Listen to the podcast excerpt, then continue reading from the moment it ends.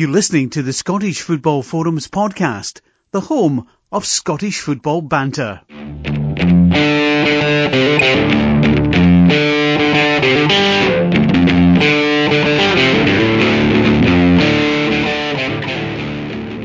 Hi, welcome to this week's episode of Scottish Football Forums podcast, season 9, episode 41. Uh, I'm John, and joined tonight by John. You alright? Yeah, okay, John, how are you? Aye, just I try to stay sane during lockdown, uh, which I think we all are. Yeah, uh, so um, you know, watching retro football, I'm trying to play backgarden football with my boy, I think that's about as exciting as it gets football-wise these days. Aye, I take it wee man still winning. Of course, yes. Aye. Of course, aye. Good. Um, so, good news is we've got another guest on this week. Um, so we've got Current Darvel Juniors manager on Mick Kennedy. How you doing? Yeah, I'm good, lads. I'm good. Hope you're well. Aye, yeah. Uh, what about yourself? How are you kind of coping with lockdown just now? Uh, it's, it's been difficult in general with football. It's a massive part of my life. Uh, I've, not been probably receptive to others because uh, I've got a couple of restaurants that I own, so we're doing takeaway food only. So that's probably last week or so we started that back up. So that's what I meant. I've been at the house a wee bit, but uh, it's been difficult. Aye, oh, uh, for those that don't know, um, people that probably listen to this podcast Open Goal because it's a terrific podcast. Uh, I know you listen to it as well, John, don't you? Yeah, I must say I haven't listened for a few weeks just because there's been that many podcasts to listen to, um, but I've just lost track of it. But the ones I have listened to have been brilliant. and Simon Ferry's just terrific. Uh, he's a great host. Aye, he's brilliant. Aye, we've been saying for a while that he should be on the, the likes of the BBC or something like that. He's his knowledge and research is brilliant as well. Um, mm-hmm. But aye, because your recent Black Rooster uh, sponsors Open Goal, doesn't it? Aye, I sponsored them for about the last nine months or something. Uh, so through my relationship with Si, so aye, so it's something I've done. It's obviously uh, the, the show gets a lot of traction. It's got a big audience. Uh, it's very well received. So aye, it's been good for the business and stuff like that. Uh, I'd probably mostly done it because was part of it. Aye, but it's, it's been it's been pretty successful uh, for, for the business perspective. So aye, a big demographic. My customers probably watch the show as well, so it made business sense to, to, for the two, two to hook up together. Aye, definitely. Aye. So how do you know Simon then? It's strange. We I took Covo Park to Peterhead in the the, the, the third round of the Scottish Cup uh, a couple of years back when, when Covo won the Amateur Scottish Cup, uh, and that was the first time I met him. Then to then turns out being you know similar people, and to then we've just got to know one another over a period of time. So aye, that's that's that's how it all started. That can be a small world football, definitely. Aye, aye he's, a, great lad. He's uh, obviously you can see on the show that he's got a great personality, uh, really witty, funny. But uh, even away for, away for the show and that, he's, he's, a lovely lad as well. You couldn't meet any other boys, so aye, I'm, I'm glad he's doing so well for himself. He fully deserves it. Um, so, aye, for those that don't know uh, yourself, Mick, um, obviously your, your amateurs is where you spent majority of your career really? What, aye, 15 years? Aye, for, for, a number of years then management, aye, so that, that, that sort of, that's been primarily where my, most of my football career's uh, played out. Was it Drumchapel amateurs you were with most of your career? Aye, I played with Drumchapel United for, before that I played, uh, it was on Groupies who played mates locally in East End of Glasgow, a team called Templeton Albert. Then uh, five years went to Drumchapel United at the time, they were the, the top team in the country. Uh, we stayed there for about four or five years and uh, continued to dominate. To be fair, uh, great, great uh, group of players, great manager. Then after that, after that period, we sort of we split up a wee bit. A couple of us went to Covo Park, a couple went to uh, Wellhouse, who's another team in East End, and uh, that's what I played my playing career at Covo Park. Sort of ended through injury, then I took up the reins uh, halfway through the season, and then the sort of then on that sort of, sort of manage. It was never something that's probably intended to be fair. Uh, but aye, it's, it's, it's, an enjoyable career with yeah, amateur playing and managing some great players played with and managed some great players as well. So aye, a lot of, a lot of fun memories. I've got a good history at Drumchapel Amateurs in terms of uh, some of the top managers that Scotland have in the last what 20, 30 years have come from there. Ferguson, Smith, Moyes. You be the, the next one in there. Ah, you know, just one step at a time. I think yeah, I enjoyed obviously my, a really successful period, uh, period at Colville Park managing. Uh, where I made the decision to obviously move into junior and took over Davo just about well, nearly a year ago actually. Just run about the now and I agreed to take over. Uh, so I, it's, it's, I've enjoyed it. It's, it fills a gap of not playing, which I miss massively still. Uh, but it's, it's it's an enjoyable thing. As I say, football has always been a massive part of my life. Uh, so it, it, was important that I was still connected to it, still involved in some way or another. Just so happened to turn into the manager. So I, I've enjoyed it so far. And then I was, I was speaking, I was trying to get my research on you because it's a bit more difficult sometimes. We like looking into stuff for the amateurs and juniors and stuff like that. But I was speaking to one of your players, Darren Miller. Um, so he's giving aye, a bit. Does, aye, aye, aye, really he got, aye, well, he's, he was he won one our ticket out. Uh, the goal the the week a, a while ago his goal against Arthurlie, That's right, his own half. So, uh, but aye, he was he spoke he spoke highly of you anyway. But he was telling me as well. Obviously, he played with Scotland amateurs as well. What was that like? I, I, I played there for about five years as a captain and stuff like that. I, listen, I think it's very good in his career when you're involved at another level and there's some kind of national selection there to be involved in that. It was great. I loved it. Uh, a lot of success.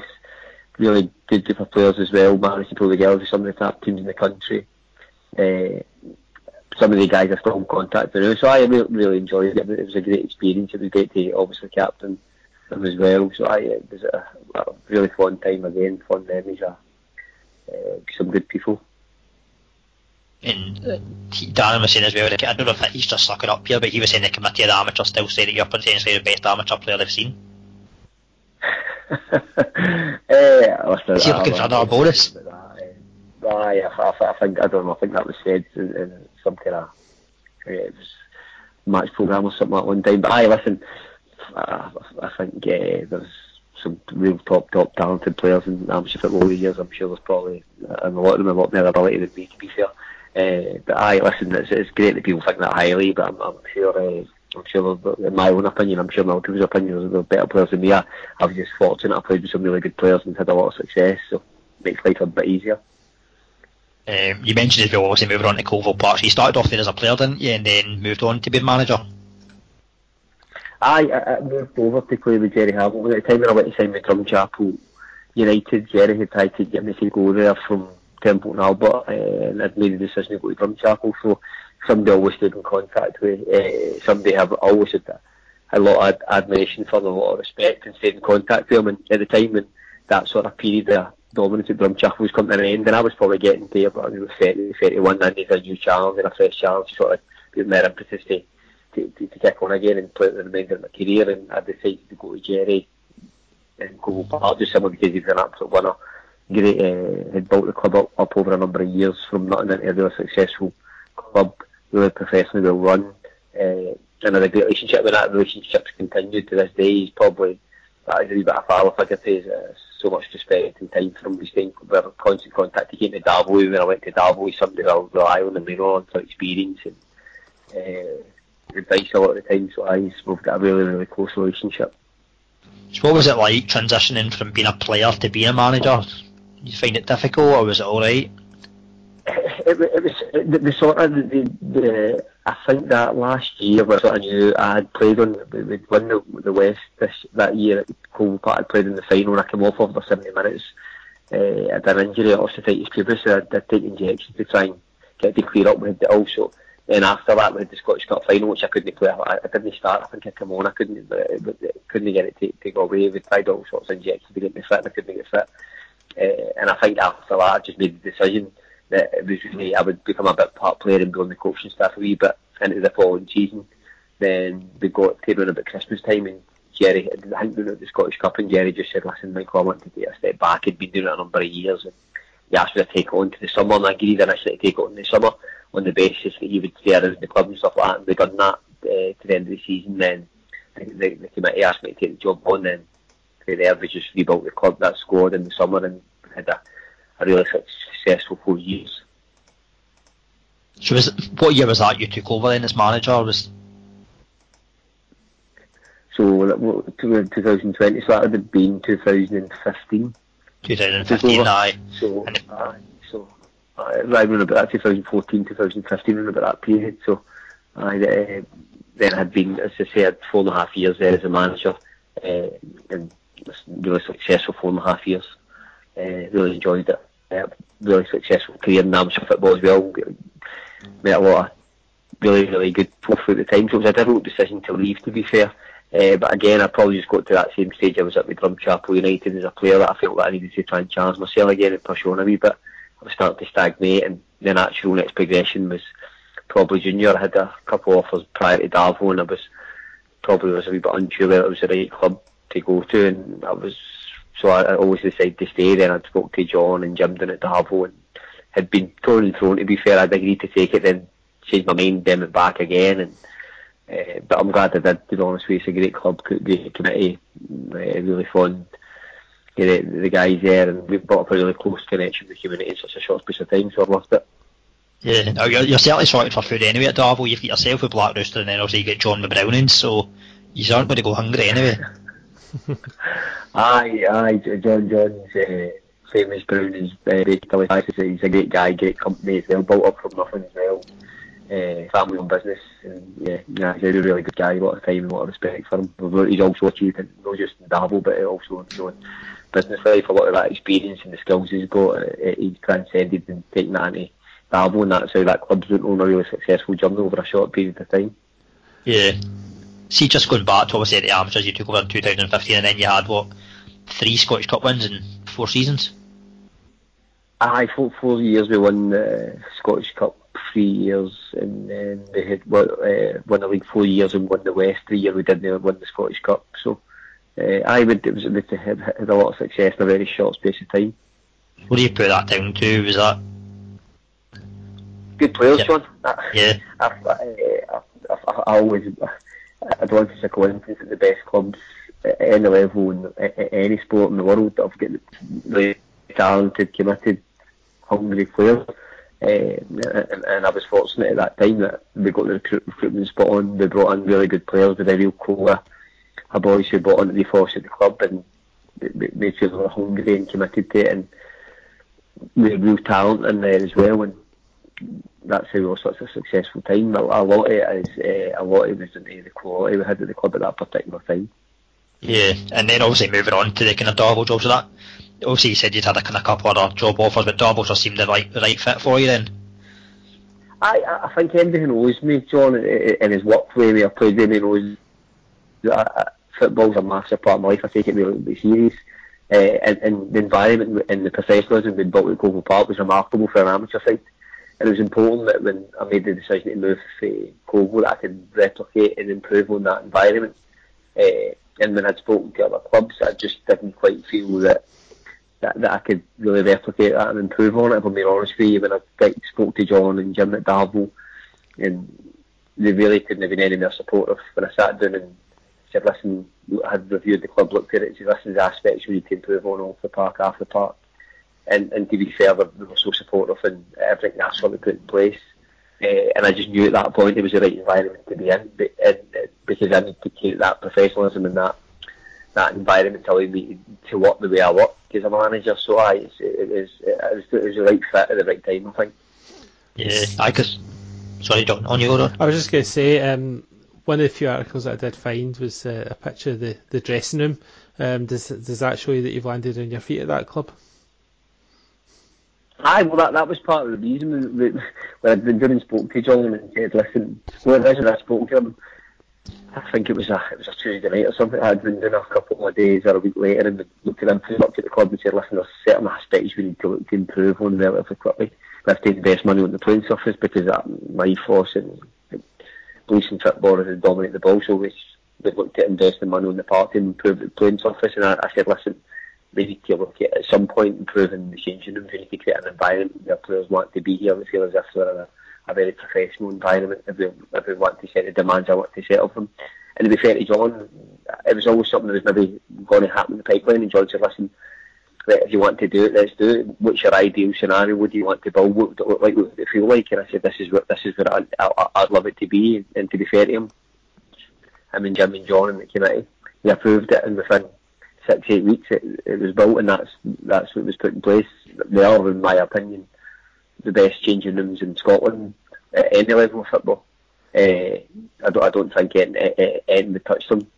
I've been in Ibrox, I've been in Parkhead, I've been at Hampden. They're by far the best changing rooms in the country. Yeah, they're certainly um, on on the face of it looking better than a lot of senior clubs. Um, and how, how how critical are these uh, facilities, etc., for teams and guys like Ross Perry, um, as seen as your big name coming in in the summer? Uh, well, at the end of the day, it's only a building, isn't it? It's, so, so reality is it's got a level of importance, but it will not decide whether you have success or not. But it helps mm-hmm. when you're trying to recruit and retain, retain, sorry, quality players, bringing in guys at that particular time, Ross Perry, Daryl Meggetts, Jason Miles, Roy Robertson, guys who had relationships with and links with senior football, more try to entice them to come down. And sometimes that's the nervousness, it's the environment, it's that professionalism they're used to. Certainly guys who played at Ross's level, who played proper senior football, there's that nervousness about dropping down, but when you, you see a vision here and you're trying to sell them to be part of someone journey, it's important when you, you can show them that this is where the club's going, this is where we're trying to take it to, and things like changing them do matter, there's no absolute doubt about that.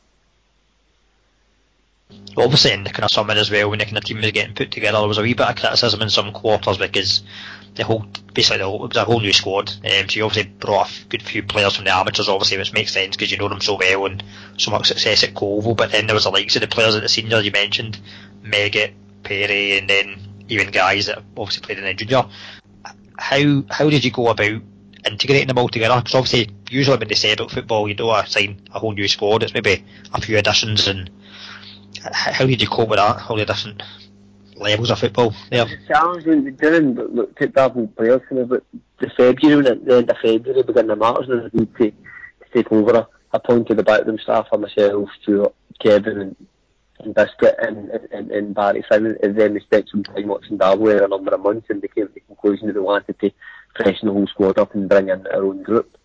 It made sense for me to bring in people who I'd worked with before, uh, who, who knew how I worked and could also set the standards from day one. So we brought in about 12 players for, for amateur football who, who played with me at some point or had had, uh, had managed them.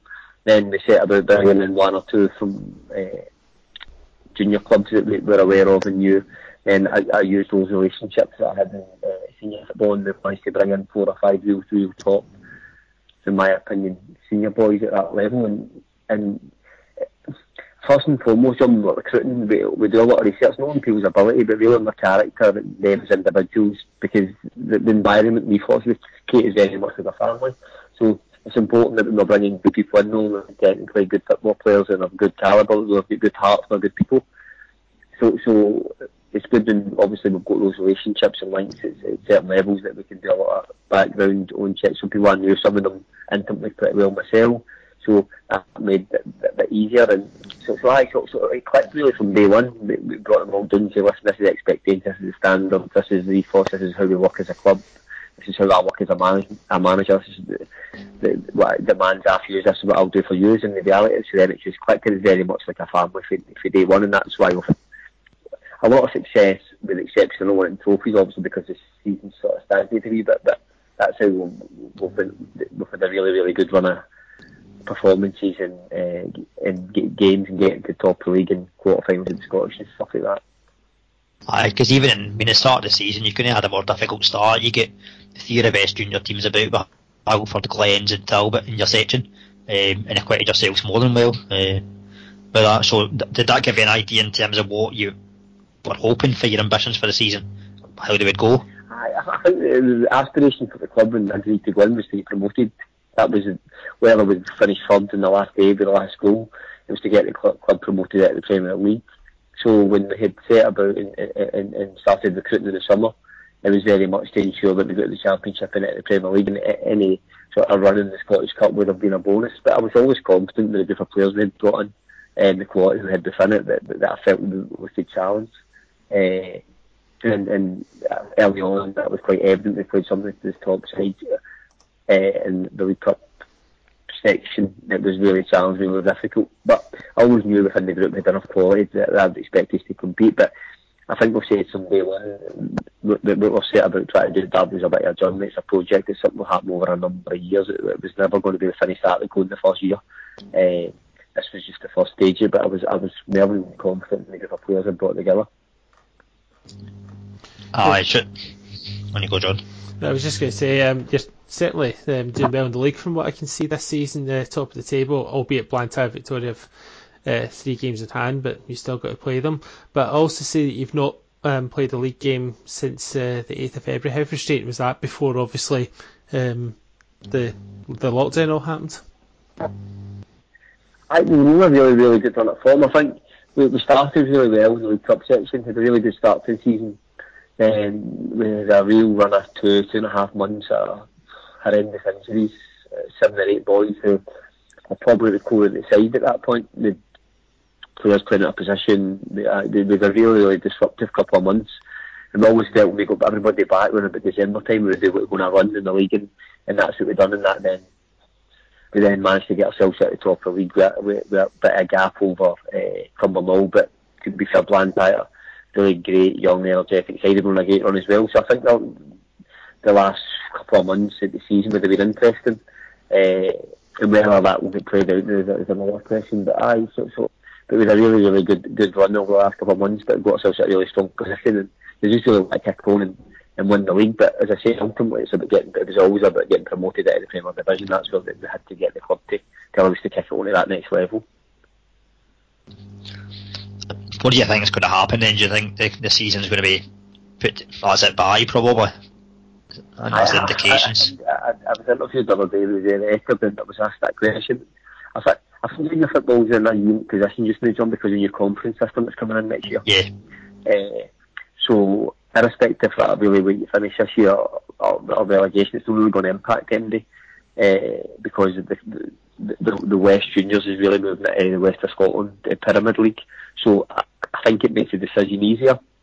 Uh, when that decision will be made, if it will be made, is, is another question, but I think that makes the decision easier. I, I generally can't see practically getting the season finished, uh, and I think the fact that they're moving into a totally new structure, new structure, and you're, when you finish this year has really impact on how you start next year. I think that makes that decision a hell of a lot easier to make.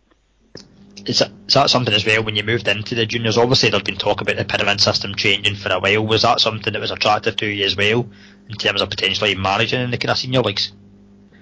No, because I, I think probably no. I was never in, in, in the thought process. I, I was asked the question early on what, what would my own personal opinion would have been? My own personal opinion would have been that I would have preferred junior football to stay junior football, I'll be honest with you. Yeah. Uh, I, I do understand that some clubs have got ambitions and they want to progress and, and, and move through the pyramids.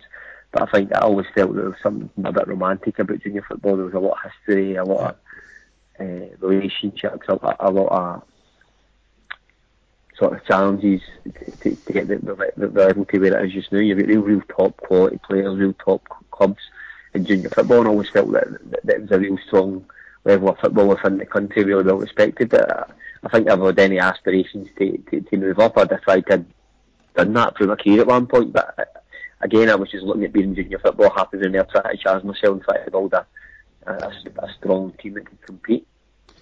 Do you think some junior clubs are being almost forced to um, to join this pyramid system in order to move with times? Because this is, all seems to be happening a bit fast from an outsider's point of view. I think it's on the, on the horizon for a number of years. It was discussed a number of years. I think, to be fair, junior, the West Junior clubs or junior football in general had voted a couple of years back uh, to, to move out of the pyramid system. I think at that point, their aspiration was that it would move in its current structure and be run by junior football.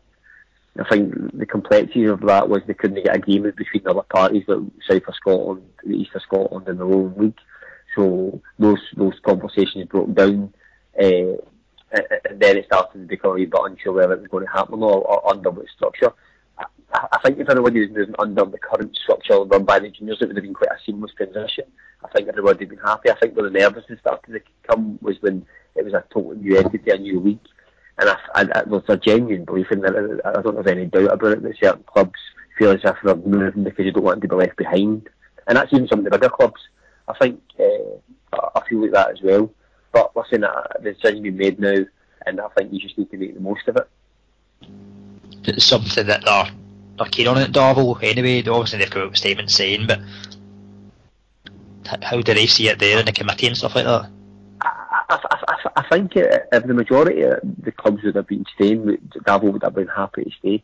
Uh, but again, very much like the other clubs and at that level, who, who, probably way drive. And I think some clubs have made the decision that, irrespective of whether the, the, the league moved over over as one entity or not, that they were moving on. That Clydebank had always the aspirations after obviously what happened to him many years ago. Kilwinning had had made real strides off the park and different grounds and put real uh, investment and, and new infrastructure in place so they progress the league. So they were going no matter what.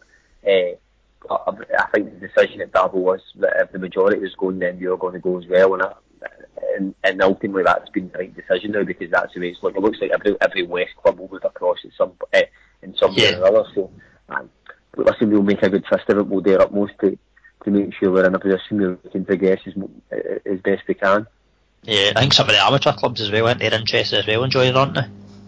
Aye, well, Drumchapel United, who obviously I've played for a number of years, John, who, who was my manager there, has, has done amazing work in, in Drumchapel. He's built one of the biggest academies in the country. Uh, and I think this is now the next stage of having that pipeline. Uh, for Drumchapel's academy, so they'll they'll def. I, I, I think in an application. I heard last week that their part's been looked at and approved, I believe. So, uh, uh, I, th- I think I think they'll come in and uh, again their their pathway model will very well set. So, and I think other amateur clubs might maybe look at it over over the next couple of years. Maybe say Drumchapel going first and foremost.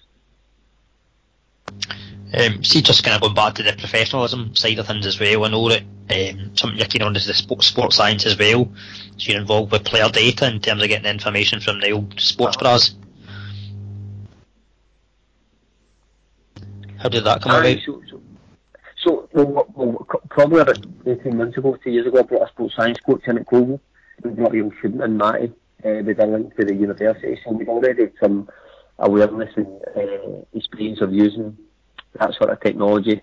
Um, and we'd, we'd obviously moved to Davo, Matt, came with me as part of the backroom staff and we had tried to then implement that then. It took us a couple of months to, to get things in place then we will just about to press the, the button and another supplier then player data came across our path, we met with them, uh, really exciting company, new, vibrant kind of market, really ambitious and it just felt like a good fit. And uh, so then it's been, it's been a great relationship and, uh, and it's progressed. I think on the back of maybe getting us and another couple of clubs, they've got quite a number of junior clubs. And it's, it's been a great asset.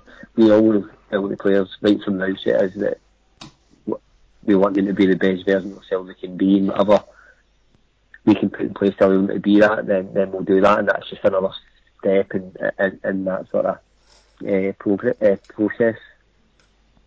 So what kind of ta- what kind of data do you get from it? Is it in terms of like your kilometres running, all that type of thing? You got all also what other stuff? Everything distance, heat maps, sprints. Uh, so the players be on the training, they're on the match days, distance covered. So heat maps, all, all that sort of data you would expect to get. But very much similar to the full-time senior clubs get part-time senior clubs. So I think we're a bit more fortunate as we've got sports scientists on the coach on the coaching staff.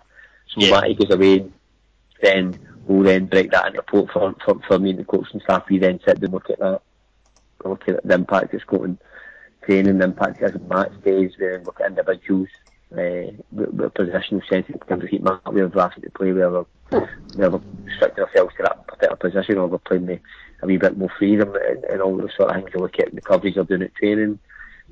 So, and also when we look at certain games, certain aspects of games, remember we've got a wee bit deeper, you can, you can look at our shape on heat map, and you can see that we've been probably most working as hard or pressing us out of the park as you want it to be. And so it, it's great for all that, and and it's all about having some kind of evidence to with the players and the team and, uh, and, and reflecting on the previous week and where we went wrong collectively and individually. So it's, it's a great asset to have with football, definitely. I definitely gives you a bit of an edge as well using that, and again that professional approach as well. Uh, it's, it's, certainly we're trying to bring boys in from senior football or boys who've been in a, in a real professional environment. It's stuff that it's environment they're used to working in. It's, it's having assets like that is something that, that's similar to where they've been previously, so that so they're used to it. Uh, and, and in general terms, the guys all embrace it. Uh, some interesting conversations sometimes. You know, sometimes maybe don't believe it all or the data. Uh, Probably the good aspects, you don't believe the bad aspects. Uh, but aye, it's, it's, it's, it's a great tool to have. I was just going to um, add on to this about your rivalries with other managers because I see St Roch's in the league. Um, it, it, did you ha- have any altercations with uh, Chick Charlie at any point when you're shouting in the sidelines at your teams? Mm-hmm. Chick, Chick wasn't there when we played them both. It was uh, Stevie Rankin and uh, Andy. Andy. So I, I've known Andy Cameron for a number of years. I've known Stevie Rankin for a number of years as well. So no, I've got, I've got a lot of respect for Stevie. He's a, had a great career as a manager. He's a great guy as well, and I've known Andy for a number of years as well, professionally actually, and also in terms of football. So no, no, no, no occasions when end dates and rocks. Ah, good stuff. What about um, some of your other managers in the league? I was sort of a bit of news and a bit of freshness to be fair. I, I, I, I know a few of them. Uh, early years, Andy Frame at Cumbernauld really well, so there's a couple of others I know. But I, no, it's been pretty pretty calm to be honest with you. I, I've no felt it day yet. Uh, it's, I've settled in quite quietly to be fair. So no, it's all been very respectful so far. So no, I, I've managed not to fall at the end so far, which is which is a positive. Uh, good stuff. I mean, some people um, have a, a stigma about junior football. It's just, um, you know, West Coast players kicking lumps at each other on the park. But um, I, am assuming, I mean, I'm not a follower of junior football, I'll be honest. I've certainly don't have a knowledge of the other John. But um, I'm assuming that the, the standard of football is much better than people give it credit for. Oh, I'm absolutely sure I do. I listen to some of the Premier League clubs compete in SPL Division 2 um, comfortably. Uh, so, I listen, there's, there's some real, real talented, talented individuals in junior football, and there's some real, real, real professionally run clubs on the park, off the park. Uh, I think, I think MD, over the last couple of years, we've got any awareness that obviously like Talbot, but they've achieved known junior football, when they've stepped up and played in the, the senior Scottish Cup. I, I think if MD's got any doubts about the level and the quality uh, at that level, then I, I think they've probably answered those questions. I think they're, they're a great, great asset to, to not only junior football but Scottish football in, in general. Uh, some really, some of the junior clubs have probably carry big, bigger uh, fan bases than a lot of the part-time junior clubs in the country. Uh, they've obviously managed to attract guys like Daryl Meggatt and Ross Perry that who could comfortably play League One Championship in Scotland as well. Still, so there's some real, really talented players, and you go through clubs like Pollok and Owens and Auchinleck Talbots and stuff like that. Some real, real top players, some real top coaches, top managers. Uh, I, I, I think, I think uh, until you're in the environment, until you've got close links to it, then, then quite quickly it's evident that the quality within it I can. I think that's why partly why you can see why probably the, the pyramid system they want the junior teams involved because of the the crowds that they bring, the community aspect and all that type of thing. As you say, terms of being better supported, you've seen a good turnout at Darvel this year, obviously in terms of the community eh, getting involved as well, haven't you? I, particularly in, in Ayrshire, uh, and that's why clubs eh, in Ayrshire, like obviously like Talbot, eh, Kilbirnies and Hurlfords and clubs like that. And, the bees and that. But that the connection in those clubs have the communities is everything. They don't support Celtic Rangers. They don't support Kilmarnock. The, the, the, the real club they support is, is the local junior side. It's, it's something they grew up with. It's something that's part of the fabric of their communities, part of the part, fabric of their families, and there's a real close affinity with it. And and that's how they manage to attract the, the number of fans they've got. From Darvel's perspective, when we were doing watching last year, there was 50 odd people there on average. We were probably looking at 350. So what it shows you is we can galvanise those communities and, and get them to buy into something that, that there's a, you can really, really draw them in and, and they can help be a major driving force behind the journey you're trying to take the club on. And then you speak to MD, any of these big clubs like Talbot, Polloks and stuff like that, the biggest asset any of these clubs is, is, is, is the communities that sit behind them and the number of fans that can we can we can support them. Oh yeah, definitely. I mean, I, obviously John knows it. I follow Talbot myself, and I mean, some of the days I've had following Talbot kind of probably exceed following my senior, the senior team that I like. Um, in recent times, it's the likes of the cup finals. It's basically the whole village goes and stuff like that. And it's your junior cup final. It's remarkable. That's what I said, John. There's, a, there's something a bit romantic about it for me. I think that's why I've had such a close affinity with it in such a short period of time. And as I say, at the end of last season, I had when I had a bit of spare time, I went down and watched Auchinleck Talbot a couple of times and watched them playing against Kelty as well. I, I, I'd got to see a couple of Pollok games and things like that, so I had to get around the country and see as many teams as I could. And I think I think MD who, who, who, who's aware of what some of these clubs have achieved over uh, in their history, even I suppose I've Talbot um, uh, more recently in terms of the Senior Scottish Cup and things like that. Uh, uh, it's re- re- remarkable, remarkable clubs, uh, and, and, and have got a real, real place in uh, Scottish football. And, and I, my genuine belief is within the next five to ten years that a couple of those clubs will end up in senior football. I don't think there's any doubt. They've got the fan base, they've got the professionalism, they've got the management teams, they've got the committees behind it, they're allowed to progress through the levels. I don't have any doubt about that. Aye, we only have to look at the likes of the Highland League and how successful some of their teams were when they went into the, the senior leagues and went up the leagues. And you look at Talbot's results against the Highland League teams recently in recent seasons, so aye, there's a, a good few I think will do well. Obviously, including yourself, what's the ambitions? To, to, to, to go as far as we can go. Uh, I, I think I think that's the benefit of having John as the chairman. I think naturally what you find is these guys who are really successful businessmen have a drive to be successful in the touch. Uh, and I, I think John's got real ambitions to get the club to go as far as it can go now. Because obviously there's no ceiling on where that can get to, although obviously that'll be just restricted at some point by finance. But uh, just now we're planning to, to, to, progress as far as we can progress. I'll drive that as far as far as uh, as I possibly can myself. I'm, I'm ambitious. Uh, I'll, I'll make sure that we're recruiting, we're recruiting hungry players who've the ability to help the club progress as far as it can go, and uh, we'll just see what it takes us. Yeah, obviously um, everyone's ambitions worldwide is pretty much on hold just now. So I need to ask about the, the mental health uh, side of things because uh, back on side of charity that we've been following, um, I've been in the news a bit recently that a few former footballers um, and current footballers, I say, have been in touch about um, you know their mental well-being. That they're almost at um, crisis point. Um, how challenging is it just now for you, knowing that you can't get games on, knowing that you can't meet up with the boys for training to try and keep their spirits up? Because um, it's also a difficult, difficult time for everyone. I, I think one of the advantages probably is that we're in a, a at a, a level now where technology is such an important part of it. And I think that WhatsApp groups and stuff like that uh, are a great asset for people to stay together and communicate keep spirits up, even when people are still connected and still train and still play.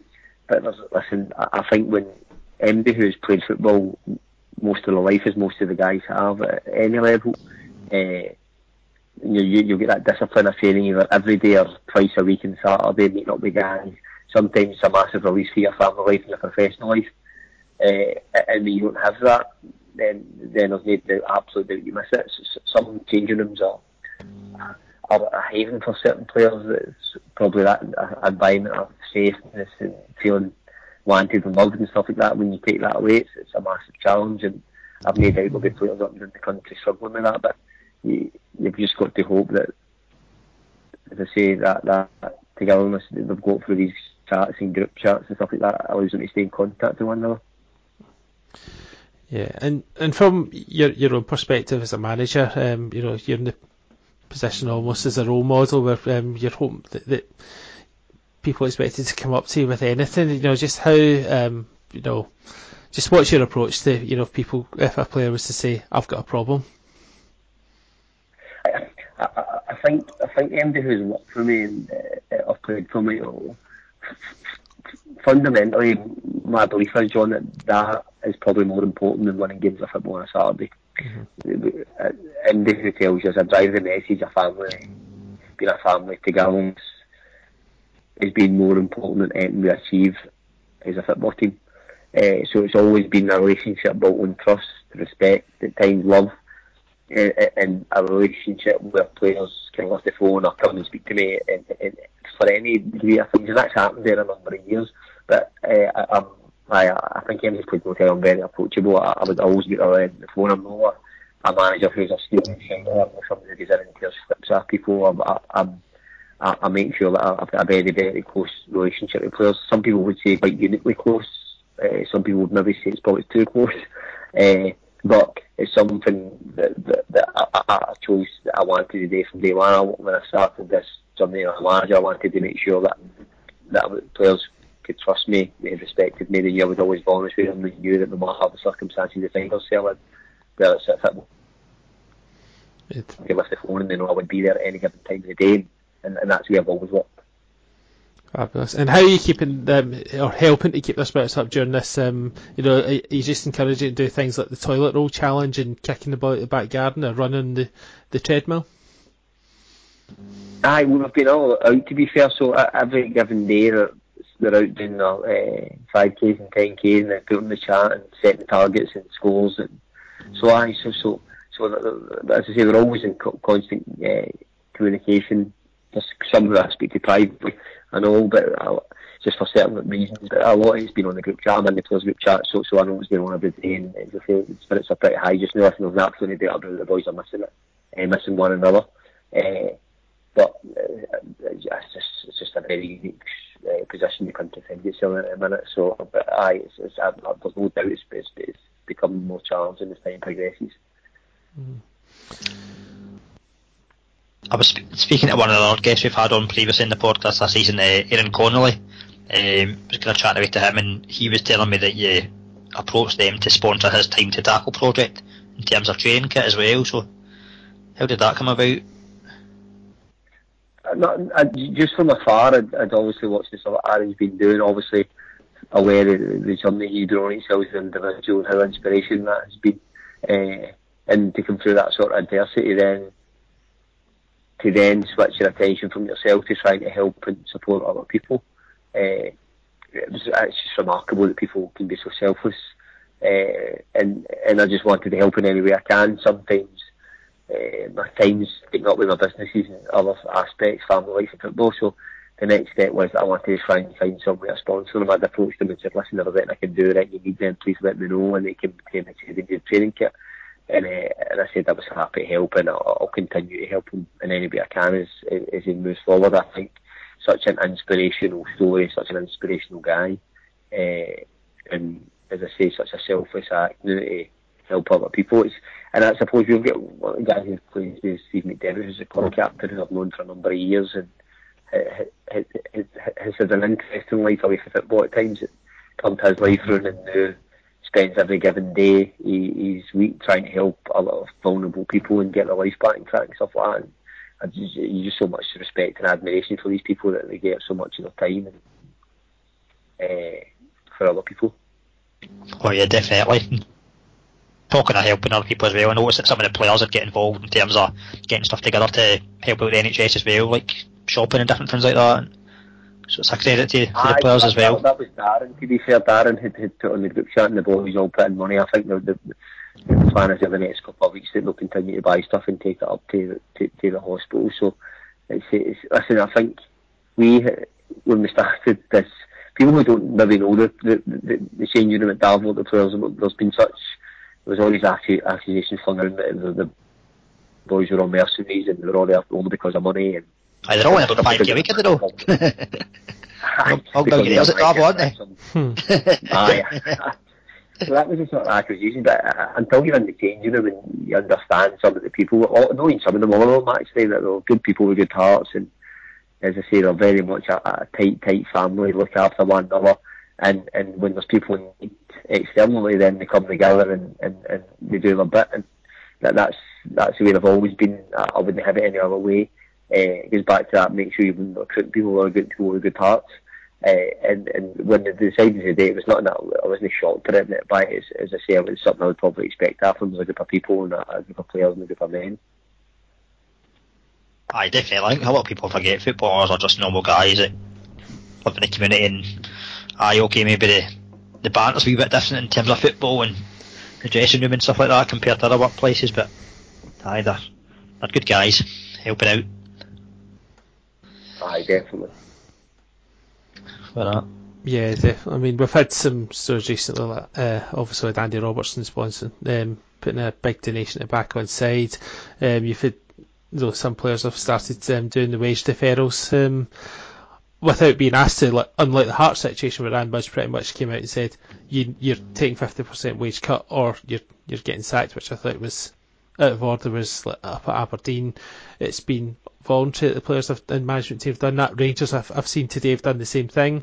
There's talk Celtic could be doing it. Hibs have obviously done it. It's it is a testing time, but it's good to see that you know football recognises um, that there's more important things going on, and they need to do their and they want to do their bit to help as well, and getting involved with the community as well. Aberdeen's another team I'm obviously being biased being an Aberdeen supporter, but there's been examples of them, their players phoning some of their fans to make sure they're okay, and I saw um, Liam Craig at St Johnstone was doing the same. So it's good that at times like this they can rally around because it's so important for everyone from a mental point of view. I, I, I, listen, I think certainly in this country, out with probably the boys at Celtic Rangers, even in SPLs, some of these boys are earning, will be earning just good salaries that, that, that other people earn professionally in, in different careers and different sectors. So uh, that, this isn't a country that, that, that's awash with the money that England is in terms of Premier League and Championship and divisions below. In, in Scotland, even the full-time clubs bottom half of the, the Premier League won't in significant sums of money, so uh, probably on similar money to, to, to, as I say, reasonably skilled professional jobs in the country. So, so, so the, the lower worth of money, so every sacrifice they make is is, is, is just like a, a, guy with a normal career is having to make that a, a, different at the top end. Of Celtic Rangers, there's some of these guys who want significant sums of money, but in general in this country, even Hearts players and that, some of them want good money, but the guys on there, they're maybe on a grand a week, stuff like that, 50 quid a week, it's not, it's good money, but it's not, it's not life changing. Exactly. You mentioned uh, down in England, uh, obviously that's a, a different kettle of fish altogether because um, there was Newcastle and Tottenham decided um, to put their staff on furlough um, whilst maintaining full salaries of their um, 100 grand plus a week um, players.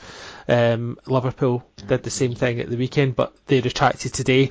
Um, thankfully, so at least they've held their hands up and apologised, whereas like Tottenham and Newcastle have maintained it and not said anything, which is pretty bad. Um, I mean, I know some footballers have come out and in backlash at the um, I can't remember the the boy Hancock. The, Hancock, that's his name. Yeah, um, you know, saying that football should take thirty percent.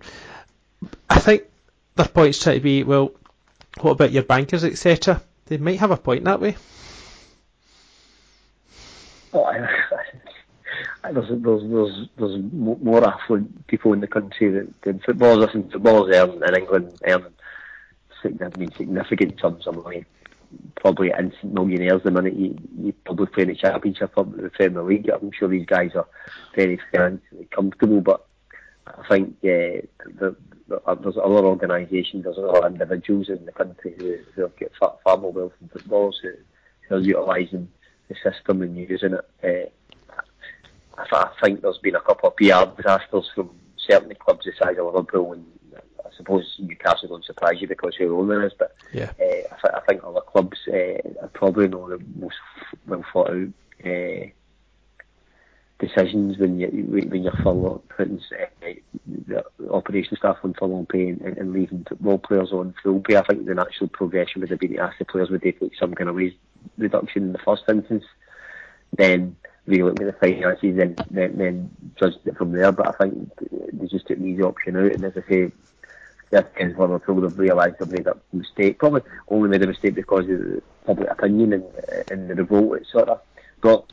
Uh, but I, uh, probably not the most, I wouldn't say it's the most well thought out decision, but it's uh, definitely backers, private investment companies, all these sort of other organisations will be utilising that same process. Aye, I don't think I'd be any surprise when Newcastle anyway after he was after was determined to to keep Sports Direct on as a essential key workers. That's so, right. With that. Yeah. Aye, I, I, think any decision that Mike Ashley, listen, Mike, Mike Ashley makes any decisions in, in any part of his, his, his business operation, never of any cities at times. Uh, it's, it's about that, that decision is pure self-interest. So anytime we have a guest on as well, we usually have some kind of fun questions as well. So I'll let John kind of cover some of that. he likes the fun stuff, the questions. Yeah, um, well, I'll start with you. Um, pretty obvious one almost. Uh, what's your favourite beer? beer, I, I don't know, drink beer to be fair, John. I'm a bit, I'll, I'll be like in that sense. I drink vodka. Uh, what's your favourite vodka? Smirnoff. Nice and simple. Um, apart from your own, what's your favourite restaurant? Colliers Cafe in East End. Nice. Your favourite uh, comfort food? Chinese. Well, I thought it was going to be, I thought it was going to be chicken. You've missed a trick there. Fed up. Fed up here about chicken, fed up thought about chicken. fed up. Who's your best mates in football? Best mates, there was a few. Steve McDevitt, who plays me, who's a captain. Dan Muller uh, is, is one of my really close mates.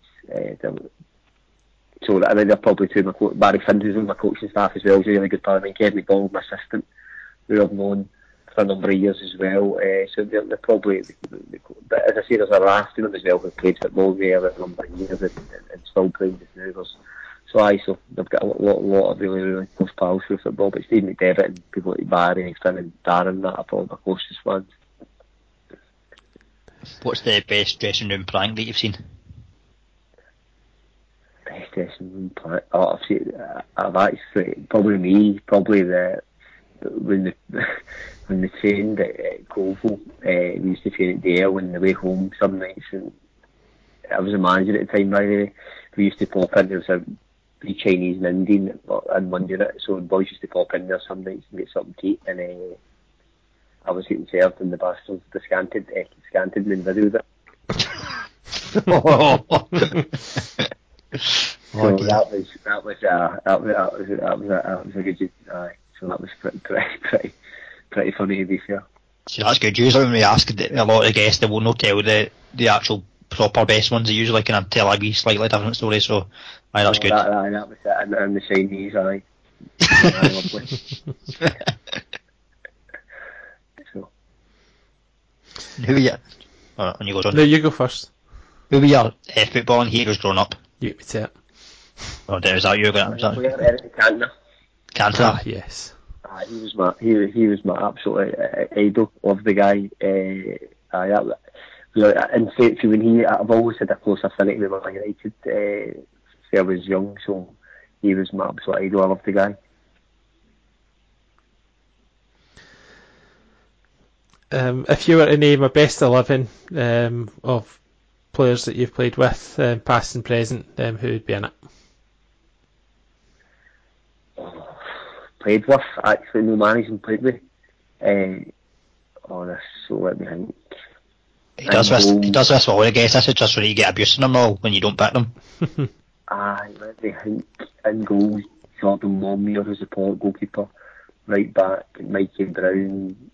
Right centre half, this gets really complicated. Probably James Mulvey. Left centre half, Gary Tierney. Left back, Andy Patterson. Centre mid, Steve McDevitt. And oh, Alec Cleary. And right mid, probably Thomas Murray left mid, so that's a hard one. We'll come back to that, I think, in a minute. Up top, Devin Mackay, Chrissy Craig, uh, two absolute outstanding players. And left, who's the best left I've played with? That's a real, I think who's played on the left hand side that I can think of. I'm for that, who would that be?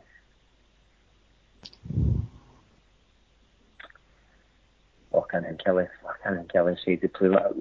I played it in the left side. so that's ridiculous.